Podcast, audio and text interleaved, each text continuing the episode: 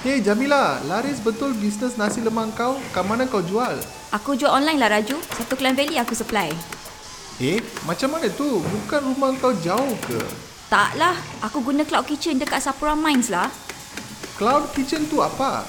Dekat Cloud Kitchen Sapura Mines, senang. Semua dia dah bagi. Kau nak periuk ke, nak sudip ke, nak oven ke, semua dah ada. Tak payah susah-susah nak beli. Berapa ringgit kau nak bayar ni? Tak mahal pun. Tengoklah bisnes aku macam mana. Jual nasi lemak je pun. Kalau kau nak equipment, semua dia boleh supply. Susah tak masa kau nak apply hari tu? Langsung tak. Aku call kejap je. Terus diorang tolong set up. Dekat mana tadi kau cakap? Dekat Sapura Mines, layari sapuraproperties.com.my kalau kau nak tahu lebih lanjut. Baiklah, sapuraproperties.com.my Okay, thanks Jamila. Korang tengah layan podcast Aman sebahagian dari jaringan podcast di Aman ni. Apa khabar semua? Aku Mat Peace. Aku Yem. Okay, Yem. Kita tahu uh, actually uh, untuk sesi podcast kali ini kita akan cakap beberapa perkara tentang gaming sebenarnya. Uh, tapi sebelum tu kita ke segmen pertama. Apa berita besar minggu ni? Okay, uh, berita ni sebenarnya uh, has been ongoing for some time and jika anda semua pendengar-pendengar memang kaki game ataupun secara lebih spesifiknya uh, main FIFA, uh, anda semua pasti telah mendengar perkara ni has been ongoing for for for some time. Uh, laporan yang aku merujuk ni adalah laporan dari Financial Times di mana mengatakan bahawa EA dan FIFA uh, I mean perjanjian mereka yang yang sudah sebenarnya 30 tahun. Uh, I've been living my whole life uh, playing FIFA as far as I remember as early as FIFA 96 and that was what? 15 uh, no actually it's more than that. It's 20 over years ago. Uh, dan ini merupakan uh, pergaduhan ataupun perebutan over perkataan FIFA itu sendiri di mana ia cukup sinonim uh, dengan EA Sports dan kita tahu uh, bahawa uh, from time to time uh, reputasi uh, California-based Electronic Arts ni semakin lama uh, boleh kata semakin merudum. Kita dengar isu berkaitan loot boxes yang dikeluarkan oleh mereka dan sebagainya dan ini semua sedikit sebanyak mempengaruhi. Dan kita tahu uh, FIFA over the past few years dah mula kehilangan beberapa uh, uh, rights ataupun hak kepada kelab-kelab besar. Sebagai contoh, jika anda uh, bermain FIFA 21 atau FIFA 22, uh, Juventus uh, itu gergasi uh, kelab Itali uh, di Serie A tiada dalam game tu. Mereka gantikan Juventus dengan Piemonte Calcio. Semua sama tapi uh, the likeness ataupun uh, sejauh mana uh, dekatnya uh, look and feel of the club tiada dalam game. Dan ini merupakan uh, ongoing dispute and and aku rasa uh, I think it's gonna it's going to end badly lah for for for EA and FIFA because they they just going to uh, probably split and go their separate ways. Uh, betul. Uh, kita nak tengok juga tentang apa dia punya uh, relationship sekarang. Um, EA Sport membayar 150 uh, juta uh, setiap tahun. Ini US dollars eh. Mm-hmm. So EA Sport membayar 150 juta setiap tahun kepada FIFA sepanjang tempoh 10 tahun kontrak. Tetapi mm-hmm. 10 tahun kontrak ini akan berakhir apabila World Cup di Qatar tahun depan bermula. Betul. So, adakah ini masanya untuk EA Sport dan FIFA cerai dan pergi tuju ke hala masing-masing? Sebab topik of the day adalah FIFA hendak lebih daripada 150 juta setiap tahun yang diterima dari EA Sport. Hmm. EA Sport punya argument adalah disebabkan hampir 100 juta by the way orang membel, mem, me, uh, mem, uh, memain uh, bermain apa nama FIFA. game FIFA 21 ni EA Sport according to Financial Times dah buat calculation if they get even half to continue on to play mm. the new football game by mm. EA Sport, that is still enough for them to make money. Of walaupun course. naming rights ditukar, walaupun dia kena bayar individual clubs, particularly apa uh, English Premier League clubs, mm. they will still be able to make money. So this is a question of uh, cost benefit analysis 101 kalau you ada belajar business Yeah. school this is the time that you apply it right? Do you Mhm. pay FIFA more than 150 million a year for the next 10 years because you have to strike a new contract? Or do you create an environment where you go solo? In fact dah ada dah nama Ah, EA Football Club. Ah EAFC betul. Uh, so i, i, apa uh, this EA Football Club konon-konon akan menjadi nama barulah game ni. Uh, dan can you uh, pay directly to the individual players macam you know Mo Salah, macam Cristiano, apa, the likeness apa semua bila diorang score goal or are you going to be able to not benefit and lose the 100 million if you walk away. So the litmus test is this. Mapis, Hmm. do you play FIFA 21? Yeah. I do play FIFA. Will you 21. play EA? E- Will you play E- EA Football 23? I I wo- I mean if I mean I I- okay lah kalau I mean if you do you play FIFA first first first question do you play Hardcore, hardcore, hardcore. Every So, day so- I got my ultimate team and everything. so so you know you know for a fact that kita memang I mean kita akan play EA punya punya football game whatever name you can name it like hockey ke apa but as long as it's at, you know it's an EA game you you probably gonna buy it because it's better than uh winning 11 you know pro evolution Sco- soccer I mean there are fans out there tapi aku sebenarnya FIFA lah because aku suka how the engine moves how I mean the the feel is more important and I I don't really think uh, this rights thing would gonna affect them itu itu pandangan aku lah Yeah. Memang betul lah. So, I rasa FIFA tak sedar diri. FIFA memang kita pun dah tahu diorang corrupted. Yeah. Sangat-sangat corrupted. Um, tapi dan diorang tak sedar diri there's dan two thing FIFA FIFA that, that akan- is one thing but but EA pun EA has been making like like gazillion okay lah probably not gazillion but more than they should have from FIFA and I think FIFA is like hey that's not fair Oh, you know make no mistake. Hmm. Make no mistake. In fact, uh, uh, they have uh, spent uh, billions of dollars developing the game. They have, uh, they now have 1,000 1,500 staff untuk banner FIFA 22 tau. Hmm. Tetapi FIFA has transformed EA Sport from being a small video game publisher dekat uh, Silicon Valley Hmm. to To- now to- being a what it market is. cap of 49 41 billion 39 billion bro Hmm. EA Sport the link is FIFA it's not Madden it's Yeah. not NHL it's not apa nama Yeah. hockey no it's FIFA right Yeah. why because Americans can call their bullshit football soccer apa uh, whatever football. It's not. They can call their baseball World Series. It isn't. the world is football, yeah, yeah, yeah. and and and and the proof is in the pudding. Betul. 100 juta orang main FIFA. Okay, and and so so this is a relationship di mana, in my opinion, dua-dua dah outgrow each other. Hmm. uh, FIFA helped EA Sport, but then EA Sport is such a good uh, game developer, creates the FIFA 22, 21, 20, 19. FIFA 95, bro. That is the first memory of of me with FIFA. Wow. I don't know about you, but aku, Ah, mine is I FIFA remember 96. playing FIFA. Ah, I I remember FIFA 95, right? Ah, ah. And then of course orang semua gelak lah kan. Sama je FIFA 22 sama je dengan 21. Tapi beli juga. FIFA 21 sama je dengan 20.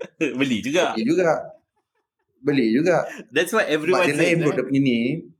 Dia punya skin dia lain. Kau dia tukar grafik dia sikit. Dia No, punya, it, it, it's not just skin, right? It's, it's, just, lah. it's just the jersey you want your latest team. Uh, FIFA 21 Lukaku yeah. tak bukan kat Chelsea. Susah nak main, you nak transfer, you know, all those stuff kan. Might as well you just main Yeah. je FIFA 22 kan. Nah, yeah, all, all Yeah. those all those arguments that. Itulah dia. Tapi aku rasa, ya lah. Itulah uh, dia. it's not gonna end well for both of them, but I think EA will will turn out to be the winner pendap- pendapat aku lah sebab EA will just say uh, you know fuck you FIFA you can just buzz off uh, I can you know I mean they're doing fine with Piemonte Yeah. Calcio I mean that's just the one club uh, I mean you can have like tukar lah Manchester Red Manchester Blue apa whatever you want to put it uh, and I'll still play. Yeah. I mean that's that's the Yeah. that's the reality of Because it lah. aku aku try aku try nak main Konami punya PES Ah, tapi ah. tak jadi lah bro. Nampak lain It- macam lah It's, Konami. it's, different kan the lah. feel the feel and even Konami actually actually uh, I- aku tak tahu if you're aware of this Konami actually introduced uh, e-football which is their so-called successor Yeah, to PES yeah. And you know what happened right Yeah, uh, free. the play It's free. Yeah. no it's free is one thing the play they had to they had to defer to 2022 Yeah. because when they released it Yeah. muka Messi dah macam Yeah. kecamuk kau-kau Pecah, muka pecah. Yeah. gameplay was So was so bad you know So, but but while we're on the subject, this is the part where FIFA mungkin akan kerjasama dengan Konami moving forward after EA Sports cerai. Sebab um, even though uh, e-football is shit, it is still number two in Hmm. terms of football games, yeah even though it's shit. Yeah. Alright, so I think uh, there's a lot of work that needs to be done when it comes to developing a new relationship. But for now, EA Sport is still number one. And you know, it's number one not because of uh, anything. Of course lah, grafik apa semua okay lah kan. And then you you Mhm. play properly, you know, mm. Mhm. this, they pay jersey, apa semua, Mhm. naming right dan Mhm. sebagainya. Tapi, most importantly right now, most importantly, is the gaming community. Anywhere from Twitch lah, from TikTok, yeah every single gamer yang cerita pasal uh, football, you know, special moves, uh, you know, this is how you press, this press that, this is how you increase your ultimate team, uh, apa nama, uh, chemistry, this is the latest uh, pack that you can buy or trade. It's, it's, the, benda tu yang penting bro, the Betul, community. yeah. Uh, And- and the community plays FIFA. Terbaik. Ah, itulah. I I I wouldn't I wouldn't leave uh, FIFA. I wouldn't leave. Hey, and remember, You you, know, I'm close to 40. I'm I'm close to 40 and I play FIFA. Anak aku, my boy, is playing FIFA 22. And he is 9 years old, bro. Imagine the journey that he has to go through when he hits him when he himself hits 40. What are the chances that he will still play FIFA? I think very high. Sebab aku masa main masa aku budak kecil, I can't remember, I can't imagine me playing this shit as well now at this age.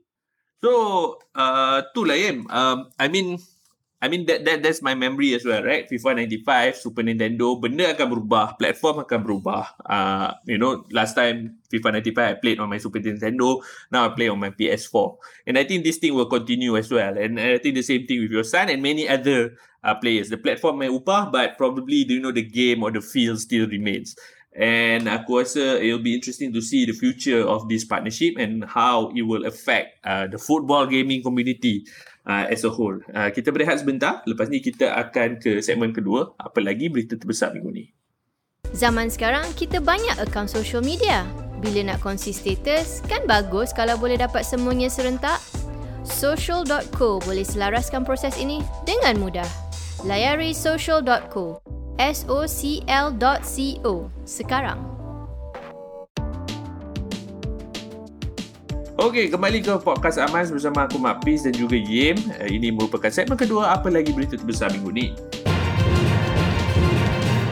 Okay, tadi cakap pasal gaming, uh, which is antara aku punya favourite topic and apparently Yem pun suka main FIFA, so that's that's that's aside. Now kita bercakap tentang Apple uh, dan kita lihat laporan ada uh, baru-baru ni keluar Apple dilaporkan mungkin memperkenalkan kereta elektrik seawal 2025 which is actually uh, a bit further than we kind of expect. Maybe maybe concept should be out earlier than 2025 but I don't know. Uh, dan dalam laporan ni telah menyata, dinyatakan bahawa Apple uh, sedang membangunkan kereta elektrik sendiri dan kita lihat uh, dalam laporan Bloomberg sendiri Apple dilaporkan mereka mum- mungkin memperkenalkan kereta tersendiri mereka seawal 2025 dan uh, Apple juga dikatakan uh, sedang mempercepatkan pembangunan kereta elektrik dan turut memfokuskan kepada ciri suar pandu padanya. Oh nak lawan Tesla lah ni. Dan mengikut jadual pembangunan dalaman, Apple bercadang untuk melancarkan kereta suar pandu mereka dalam tempoh 4 tahun. Lebih laju berbanding perancangan awal yang menyasarkan tempoh sekitar 5 ke 7 tahun. Dan uh, aku tahu kau memang confirm excited Yem pasal benda ni. Tapi uh, of course affordability will be an issue. But but aku nak tengok apa uh, how how different will Apple car be uh, than Tesla. Okay, dia masa iPhone keluar, um, it was a revolutionary product. Uh, and then people are always saying things like, you had me at scrolling. Remember the inertia scrolling? Steve Jobs buat macam tu, the zas. Benda tu pun ikut. Mind blown. Yeah, yeah. Adoption tak ada. That's the dream, right? You That's know? the dream. It wasn't until iPhone 3GS that adoption was there. So the hardware was out, but the adoption wasn't. It wasn't until 2008 when publishers, when app developers started to get together and say, you know what, this is the way to go when it comes to app development. And this is how we can put our products better on the iPhone. And then, uh, you know, you have these revolutionary businesses, macam Uber. For the first time, a business like Uber can be created. Sebelum ni, syarikat macam Uber tak boleh diwujudkan Hmm. sebab phones pada masa tu tak memadai. Alright? Sejak Apple keluar, ba- iPhone keluar, barulah boleh wujud satu perniagaan ride sharing. Alright? So this has given birth to countless of other industries like ride sharing. And then when, uh, you know, fast forward to 2021, which is celebrating, I don't know, berapa tahun dah? 13 tahun eh? Berapa. Hmm. Yeah. Uh, 15 years of iPhone. More than that. Hmm. market share is 20%. 20%. Um, it is not a lot at all. In fact, kalau kau susun 10 orang randomly kau ambil dekat jalan, Hmm. dua orang daripada 10 akan pegang iPhone. Hmm. So, is it bad? No. Opposite. It's actually 80% of the profitability of the phone market is being held by Apple. Apple ada 20% pasaran saham, 80% duit daripada uh, uh, industri phone. Hmm. So it's a Pareto 80-20 thing again. My suspicion is it's going to be the exact thing for the Apple car. Hmm. It takes them time. 2025 baru announce. But bila dia keluar, dia akan dapat 80% profitability dari semua jualan kereta seluruh dunia. Kau tengoklah cakap aku. Dia akan announce 2025, adoption is going to be slow and then cut forward iPhone uh, apa sorry Apple Car 3.0 I- Apple Car 3.4.0 and then suddenly you see the adoption gila Apple Car babinya. Pro. and by the time we do this podcast in in 2035 in 2035 dia dah dapat 80% of all the automobile profits i- on the planet Hmm. Kenapa aku cakap macam ni? Sebab dah buat. Phone market. Dah buat. Computer market. MacBook dah launch dekat Malaysia baru ni. The new MacBook uh, M1 uh, Pro dengan M1 Max. Dia dah launch last week. And then uh, the, this week kalau kau nak order sekarang dekat Apple Store, it takes 2 to 3 weeks shipping. Do, do, It's 15,000 bro. do, do you think car manufacturers are worried with this news or are they they'll be looking Oh untuk no shit yeah untuk- of course they are worried. untuk you tie up. kidding me you know You who's do you know who's more worried than others BMW Mercedes Audi the luxury? Volvo and VW uh, and and uh, uh, VW luxury But- cars you know why because just like mobile phones Same same market lah. 20 ah 20% of the phones in the market are owned by Apple it's the more expensive T- 20% of the population. T20 buys iPhone generally speaking. Okay?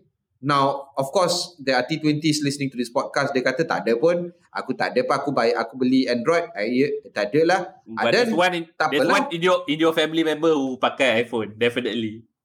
Ah, and then there's an M, that family member is an M40, so jadilah twenty percent. Okay, so the Protons of the world, even the Honda and the Toyotas of the world, they might not be as worried as the BMW, the Merc, the uh, Hol, uh, Volvo, the Audi, and the uh, VW. Itu clear cut. Hmm. Uh, because dia akan tapau this market gila babi. There There'll comes a be- time when I want to buy a Beamer. There comes a time. Tapi tapi Kalau Apple dah let's masuk. say eh berapa lah Beamer aku beli lah Apple car hantar. But but maybe maybe it's going to be something like uh you know supported by Apple or Apple powered uh, BMW Mercedes. Do you see that uh mungkin akan berlaku like they just they just menyerap masuk every car manufacturer and just like conquered everything. Do you, do you see that happening? I don't I don't know. I don't know because right now it's so open ended that we don't know how it's going to work. What I do know is andai kata Tim Cook terus uh, menerajui syarikat Apple, um, ini akan membolehkan Apple keluarkan Apple Car dengan lebih baik sebab Steve Cook eh, Steve Cook Tim, Tim Cook, Cook.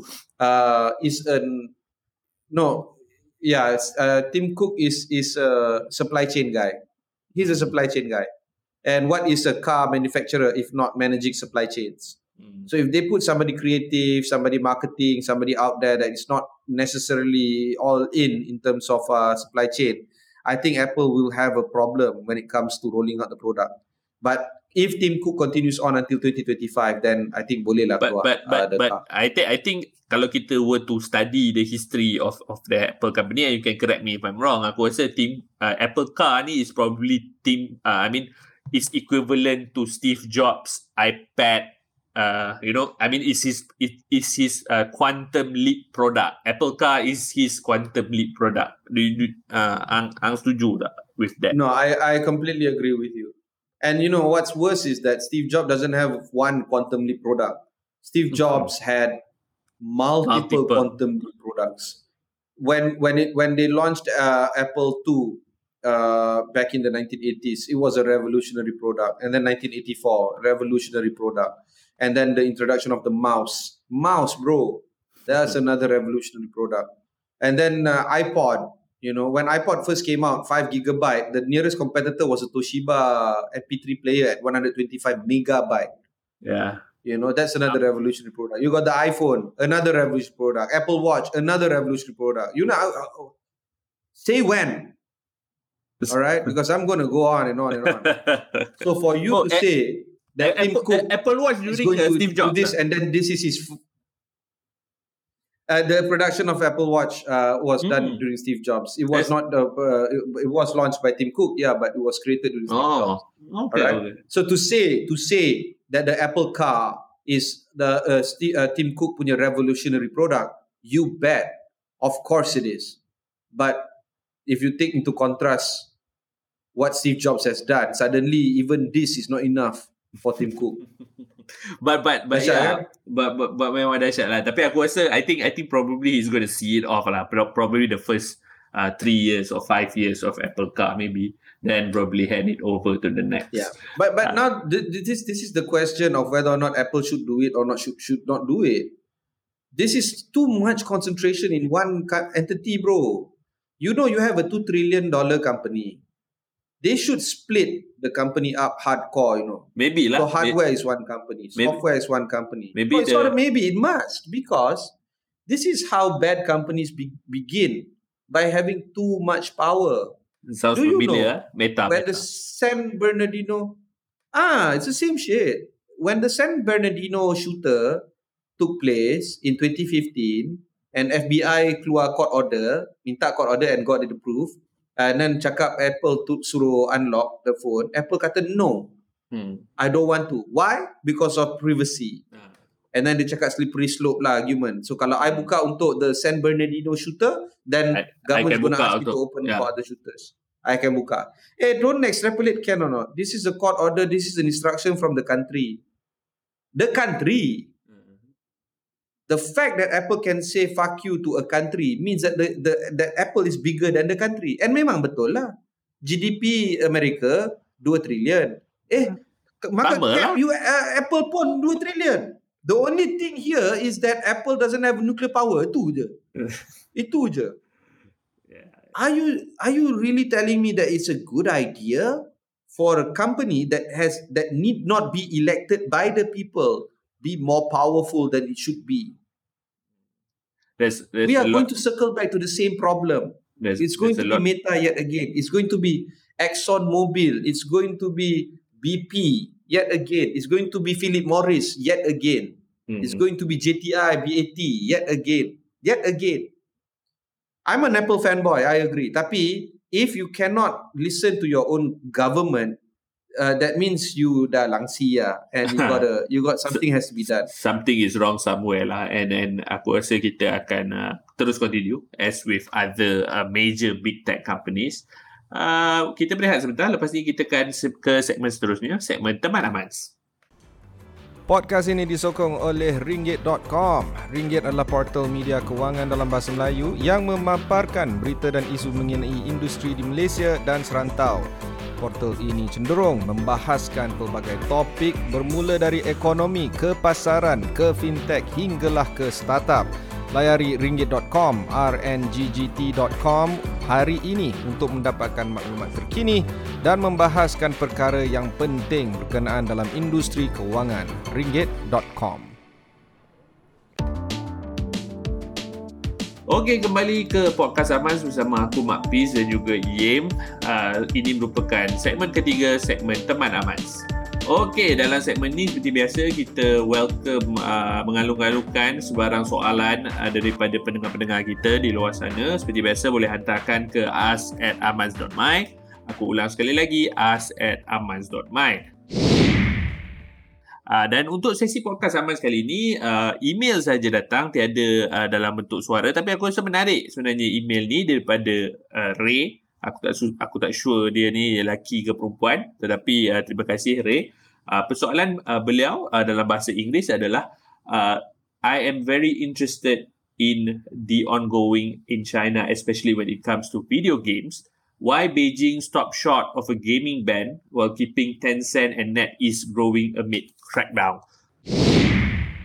Okay, thank you Ray for your question. Uh, aku dan Jim akan cuba tackle uh, this issue sebenarnya. Dan aku rasa uh, when when it comes to uh, China and video game, aku rasa they are the only country in the world that actually have a video game uh, window, which is I think aku rasa macam dalam seminggu budak-budak hanya boleh main 3 jam and even then is also uh, uh, during the weekend.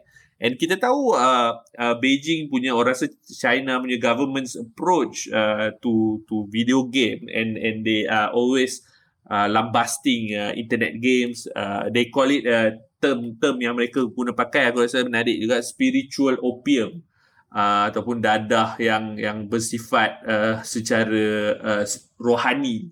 I don't know whether I'm saying that right, but Ya, uh, betul, Rohani, spiritual. yeah. So uh, uh, and and aku aku rasa pelik because if you were to look at China, like like all these companies like you know Tencent, NetEase dan sebagainya, they make big uh, mobile games. I mean, I mean, of course, we are talking about about the 20s lah, ah, the late of uh, 2010s and 20s. They make a lot of big uh, video games yang yang you know very popular around the world and they are keep making.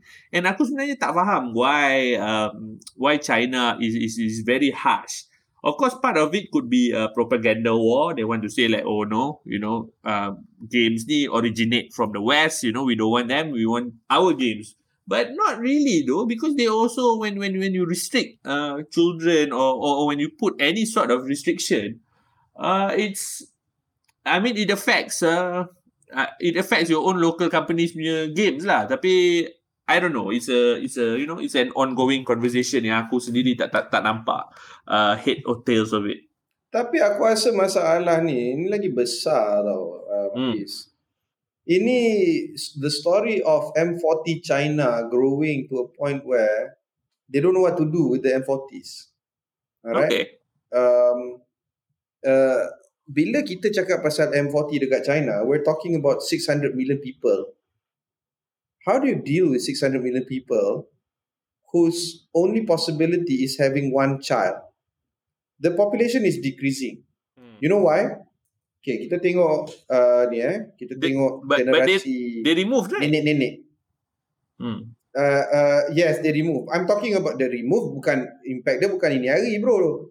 Nah, Impact dia besok lusa. Much- much- depan, 10 years much from much later lah. Hmm. Okay, kalau kau ha, kau tengok ni eh range uh, nenek-nenek eh ada empat. Satu nenek lelaki, satu nenek perempuan belah bapa. Hmm. Satu nenek lelaki, satu nenek perempuan belah mak. Hmm. So daripada empat orang dia cipta dua orang. Hmm. It, mak it, dengan it, bapa it buat keeps on anak. halving, right? Ah, mak dengan bapa buat anak dapat dapatlah anak. Anak ni nama dia A. A ni boy lah. Lepas tu kau do the same thing untuk belah sana dapat B which is girl. Lapan orang buat dua.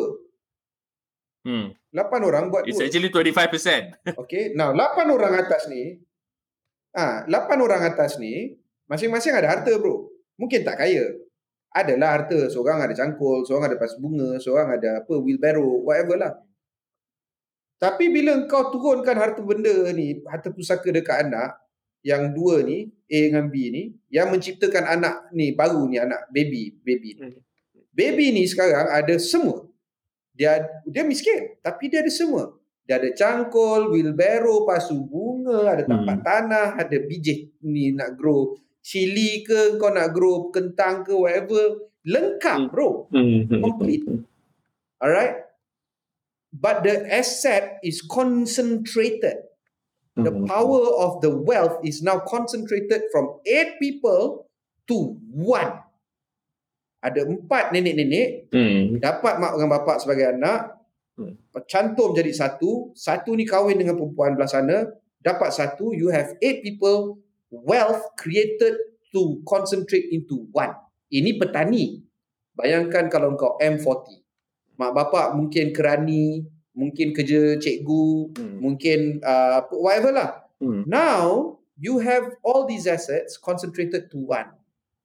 And now you ask yourself, what more shall I need? I have a proper job, I have education, I might have a spouse. Nowadays I can have more than two kids. I wanna enjoy life. Hmm. I really do. I play video game. And because of this, they've seen China punya history 5,000 tahun bro. Dia bukan macam kita dah 14, uh, 1014 uh, Parameswara naik, naik sampan pergi belakang. Ah. Tak. Ha. They're 5,000 years bro. And a, a, and a history just 200 years ago called the Opium War is very fresh in their mind. And Opium War tu outright dadah that they import from the West. This time round, kalau dia kata the, the gaming is the scourge of the West, I understand where they come from. Because culturally they were screwed over by the Opium War. Hmm. Historically, they know what it means to concentrate the wealth. And then, of course, moving forward, everything is going to be automated. Everything. I I went to China 2015, tak silap aku. Hmm. No, no, no. Very recently. 2018. Hmm. At 2018, bro, aku pergi Shenzhen. Semua dah automated. The bus, the bus is automated. There's no bus driver. It is an autonomous vehicle. Aku bayar berapa ringgit je? Satu ringgit, dua ringgit. From hotel to the place. Autonomous bus driver, bro. Lepas tu population 1.4 billion. Kau nak letak mana, bro? Dulu bus driver boleh dap- boleh, boleh cari kerja. Sekarang Ha? tak boleh cari kerja. How, how Sekarang many bus kalau kau nak drivers? jadi bus ah? driver from China, tak ada. You go to Singapore lah. Singapore bus drivers are all from mainland lah, by the way, these days. Hmm. So, what's the story here? Bila Okay. jadi bila government China ni nak crack down on video game ke benda ke, aku faham. Sebab the reality that is happening in China is very different from the rest of the world. This is a country that is so rich, terlalu kaya. Dia punya M40 mengalahkan kita punya T20. Hmm. Alright? And then tu belum lagi kau darab dengan 1.2, 1.4 billion. So so so in Mati, in bro. in in other words, their B40 are not fakir miskin by global standards lah. Oh tidak. Yeah. Tidak. Jauh sama sekali. Every time kau nak kira economic uh, nisbah macam Gini coefficient, G GINI. Hmm. Gini coefficient uh, dia nak memberi pengkadaran di antara jurang miskin dengan kaya. The smaller the Gini coefficient, the less the economic disparity. It is very difficult for us to determine Gini coefficient for the, the the entire country of China sebab China tu besar sangat bro. Beijing berbeza dengan Shenzhen, berbeza dengan uh, Shanghai, berbeza dengan Guangzhou, berbeza dengan Hangzhou. Too big. How can Very you hard. puratakan the whole country like that? Very hard. Kita pun negara kecil macam kita pun kita dah split-split-split dah. You know KL, you know ni uh, Yalah K- K- KL China. is KL is different from Penang, from Johor dan sebagainya. Ya, kan baru ni keluar. I can only imagine. Cantik tu. Ya. T20. Yang B40, sorry. T20. Ah, T20 di tujuh negeri di Malaysia Kalau datang KL jadi before Your B40 in KL. Itu itu itu Malaysia kecil tau. Ini imagine a big Hmm. as the biggest country right now in, in the world, China. You can't do that, bro. So to say that China punya Gini coefficient is big, therefore the jurang di antara miskin kaya itu terlalu besar, I disagree because we have to go granular. Okay, and all these big district cities, level. district You to level. And by the way, the district eh, level. one district is 50 juta orang tau. One district. More than Malaysia. More than Malaysia. One district. 50 juta orang. Ini Wuhan. Apa nama uh, epicenter uh, Of COVID. of COVID. Uh, COVID. Wuhan 11 juta. Wuhan 11 juta. Okay. Tu belum Huanggang dengan Xiaogan lagi kiri kanan One dia. third. One, one third of Malaysia. Ah, one third Malaysia. Wuhan bro. Oh susah bro dah hidup. And I mean, yeah, I mean, China is always has been a fascinating topic and benda ni aku rasa, uh, I mean, it- I mean, it- it's it's interesting to see uh, how they move forward and and aku dengan Ye memang sure each time they uh, they put on or impose a new crackdown on tech, uh, we should be sure to uh, catch it and or rather review it uh, di uh, podcast Aman ni. Terima kasih uh, Ray uh, for that email. Kita berehat sebentar. Lepas ni kita Kejap, kejap. Kalau orang nak hantar email, kalau orang nak Hmm. hantar email, sila hantar kepada Hmm. uh, ask at amans.my. Ask at amans.my. Sebab aku suka soalan-soalannya ni. Terima kasih. Betul, betul. Terima kasih banyak-banyak. Uh, kita berehat sebentar, lepas ni kita sambung ke segmen seterusnya, segmen Ramalan atau Nuzum. Amans Media adalah peneraju kandungan dunia IT dalam bahasa Malaysia. Kami memberi tumpuan terhadap perkembangan dunia IT di dalam dan di luar negara. Kami menghasilkan tutorial dan menggunakan bahasa Malaysia sepenuhnya. Layari amans.my, A-M-A-N-Z dot my hari ini. Okey, kembali ke podcast Aman bersama aku Mak Fiz dan juga Yim. Ini merupakan segmen keempat, segmen Ramalan atau Nuzum. Okey, untuk ramalan kali ni kan Yim, aku rasa aku rasa kita ni yang hidup di zaman uh, pandemik ataupun uh, I wouldn't even say post pandemic lah, zaman COVID-19 eh. Aku nampak, aku dah mula nampak a sort of cycle dan apa yang aku masukkan di sini kalau kita lihat, Austria uh, powers down public life as fourth COVID-19 lockdown begins.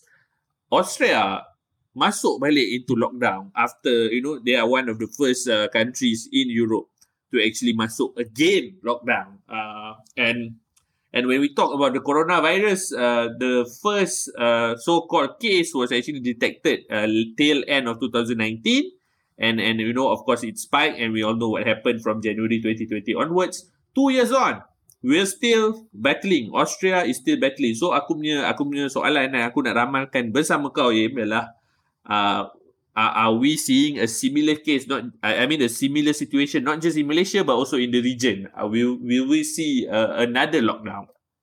Aku rasa tak kot. Sebab kita dah vaccinated 76%. Di kalangan remaja, kita dah, dah double vaccinated 82%. Di kalangan adults, dewasa, 85% double vaccinated.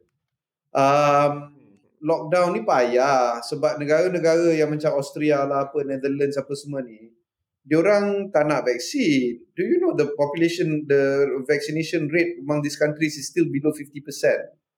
So when you have Yeah, vaccination rate below 50%, what do you expect? You expect benda ni gaib dengan macam tu je ke? Eh, ni bukan hantu tau. Tapi Hantu boleh gaib sana tapi sini. another This is scarier tapi than another hantu tau tak?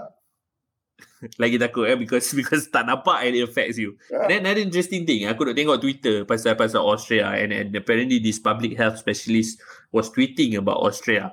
And dia kata uh, Austria, I'm not sure if if in Austria ni I'm I'm correct or not. There's about eight or nine what they call macam states atau wilayah ataupun region or whatever. In in eight out of that nine um, region wilayah states or whatsoever, they have dropped their mask mandate tau. Dah tak payah pakai mask dan sebagainya they are also anti-maskers lah basically. Uh, and and you see, so so so actually it's not it's not a surprise for the public health specialists in Austria. Uh, kita yang maybe not follow, you know, follow that uh, betul-betul every single day what's going on, probably we are surprised why they are faced with a lockdown. Tapi aku aku aku aku sebenarnya risau. Uh, of course, I, I it- it's nice to hear that you you you say that you know uh, our vaccination rate is high dan sebagainya. Tapi there's there's this uh, you know I would say uh, hesitance ataupun ketidakmahuan terhadap uh, booster dose yang membuatkan aku risau tentang how long our double vaccinated vaccination ni will last or rather the so called um, protection against COVID-19 will last. Because because mind you I think uh, the earliest uh, uh, double vaccination occurred uh, way back in May uh, and and it, maybe April or May and and we've already passed six months from that. Uh, our booster dose vaccination I'm not really entirely sure uh, how do we compare it but aku aku aku risau lah and aku rasa benda ni uh, aku bukan nak meramalkan tapi uh, uh, aku nak tengok aku kita aku nak bangkitkan benda ni supaya people are aware that that that we are still not out of the woods we are still battling uh, covid-19 even though we are already double vaccinated even though we are already reopening the economy Ya betul. Uh, jadi kita kena berwaspada lah. Sekarang ni R number adalah 1.02 kalau kita tengok uh, tweet baru uh, DG Health. 1.02 ni maknanya apa tahu? Maknanya the cases are growing ever so One, one. slightly. one Uh, to but one it is uh, uh, so sabar je lah. Kita kena waspada lah. Kes memang meningkat lah. I Tapi we have remain 66,000 vigilant Okay, yeah. COVID COVID now data kata 66,000 active cases. 50,000 ataupun 80% is home quarantine, signaling that it is either category 1 or 2. Uh, so if 80% of us uh, go home quarantine, okay lah. But it still doesn't take away the fact that we- we're going to see cases increasing. Nak-nak Melaka ni. By the way, ah, kes kes meningkat Betul. kes Melaka bukan naik minggu ni tau. And not even minggu depan. two weeks from now two weeks, Two weeks from, from now. Uh, that's when we see. yeah yeah So, yeah. But but yeah, in fact, I think I think if you were to tengok the day after uh, DG Syam mana kata oh it's the lowest case, I think about four thousand eight hundred, right? Uh, it dipped compared to the. I mean, we we've always been been on a steady 6,000, 5,000 dan sebagainya. Apparently, uh, uh, the week of uh, November twenty second, uh, it has dipped to four thousand eight hundred. But of course, we are waiting. Uh, also at the same time, aku dengan Yem, PSA sentiasa please remain vigilant. Uh, we're still not done with COVID. We haven't beaten it yet. Uh, we want to beat it, of course, but of course, uh, you know, we have to continue uh, teruskan patuhi SOP, remain vigilant, double mask when you are in crowded areas, try to avoid crowd- crowded areas if possible. And of course, if you're ever given a chance to get your booster dose, please get your booster dose. Uh, okay, kita berehat sebentar untuk segmen uh, keempat ni. Lepas ni kita ke segmen baik buruk. Tahukah anda industri permainan video merupakan antara industri terbesar di dunia yang bernilai berbilion-bilion ringgit? Saiz industri ini telah kekal gergasi selama beberapa dekad. Pada tahun 2020, pendapatan dari pasaran permainan PC di seluruh dunia dianggarkan bernilai lebih 100 bilion ringgit. Dapatkan berita dan rangkuman dunia permainan video terkini sepenuhnya dalam bahasa Malaysia di axis.com aksiz.com hari ini. Okey, kembali ke segmen terakhir untuk Fokus Aman bersama aku Mak Pis dan juga Yem. Ini merupakan segmen baik buruk. Baik bagi aku lah eh, Yem, aku rasa benda ni uh, continuous kan pasal COVID-19 ni adalah uh, uh, our health minister, Menteri Kesihatan Kadi Jamaluddin telah menyatakan bahawa uh, butiran mengenai uh, COVID-19 heightened alert system uh, to be announced soon. And and of course uh, Well, well, there's nothing to be, there's nothing to announce yet because it's just a, ba- basically a statement saying that it will be announced soon. Tapi aku rasa this heightened alert system ni uh, is uh, sangat penting untuk kita anticipate ataupun mem- mempersiapkan bukan sahaja diri tapi keluarga dan juga community untuk berhadapan sekiranya kita ada risiko-risiko penularan uh, COVID-19 dan dan uh, Khairi telah menyatakan bahawa MOH akan uh, memperkenalkan heightened alert system untuk detect early signs of an increase in COVID-19 cases in the country. Dan uh, melalui heightened alert system ini uh, KKM ataupun MOH uh, akan uh, mencadangkan beberapa sektor untuk untuk mungkin diketatkan jika ada peningkatan kes yang mendadak. So uh, based on what Khairi kata sebelum ni kita dah cakap pasal ramalan adalah tentang lock- lockdown. Uh, Khairi telah menyatakan bahawa there will not be a total lockdown. So what you're going to hear is probably this area in this sector mungkin kena tutup ataupun you know mungkin uh, operate at 20% capacity dan sebagainya. So benda-benda tu uh, dan aku aku rasa benda-benda tu sebenarnya amat membantu untuk kita berdepan uh, fasa endemik uh, COVID-19 di uh, Malaysia ni. Aku nak tanya sikit because of the election dekat Melaka. Um, BN nampak gaya gah uh, dan voters untuk pakatan hilang. Uh, we've spoken about this uh, in the previous uh, few episodes di mana uh, pengundi untuk BN kekal sama, pengundi untuk PH berkurangan dan lari ke tempat lain. Uh, andai kata ini satu sentimen yang dirasai ataupun dikesan uh, di antara pucuk pimpinan negara kita, adakah ini bermaksud Hmm. PRU 15 akan dipanggil dalam Awalkan jangka masa terdekat? Ha, diawalkan. kalau kalau kita kalau kita tengok laporan dan secara tactically politicsnya memang ada ura-ura lah Okay. betul tu tapi so kita that tak means kita cases are going to rise. So cases are going to rise quite considerably nationwide. That's the only answer. And my worry is bila cases rise, politicians semua naik gila dia nak campaign tak apa, kiri kanan tak bawah. And then apa jadi dekat kita kat bawah ni? Kita boleh ke masuk hospital? Ada tempat ke nak jaga kita dekat hospital? Payahlah. It's very Itulah. difficult. Ha. aku aku even tengok election night result kan and apparently Zahid Hamidi pun kena RM10,000 or whatever kan Yeah. even then Yeah. and you and and you you talk about um uh, SOP nak nak nak patuhi SOP mungkin mungkin yang ni lah. This is the the bad thing right? Uh, you cakap leader leader uh, pemimpin kata nak patuhi SOP you did an event on election night and you got compounded and and dia macam okay lah bayar je lah. I think RM10,000 ni for him is probably a 10 cents. How I would treat a 10 cents uh, uh, you know uh, fine Alah 10 sen je You know Buat lagi Yeah. Ah, Senang kan 10 sen You know And Yeah. and that is bad for the country Bad for the country Bad for the community Ya, Bad for the uh, country me- memang. Hmm. Ya. And aku rasa uh, Hopefully Jika mereka ada mendengar uh, Podcast ni Harap Mungkin sedar Ataupun Cubalah ingat-ingatkan pemimpin untuk uh, betul-betul patuhi SOP bukan setakat cakap saja kata untuk uh, rakyat mematuhi SOP you sendiri pun have to uh, patuhi SOP uh, so aku rasa uh, on that note Yem uh, kita akan uh, tamatkan sesi podcast Aman untuk kali ini. Seperti biasa uh, jika anda mempunyai apa-apa maklum balas cadangan dan sebagainya boleh emailkan ke us at yang Yem kata tadi. Sekarang aku ulang sekali lagi us at sekian saja untuk sesi podcast kali ini. Kita bertemu lagi di sesi akan datang Amans Media adalah peneraju kandungan dunia IT dalam bahasa Malaysia. Kami memberi tumpuan terhadap perkembangan dunia IT di dalam dan di luar negara. Kami menghasilkan tutorial dan menggunakan bahasa Malaysia sepenuhnya.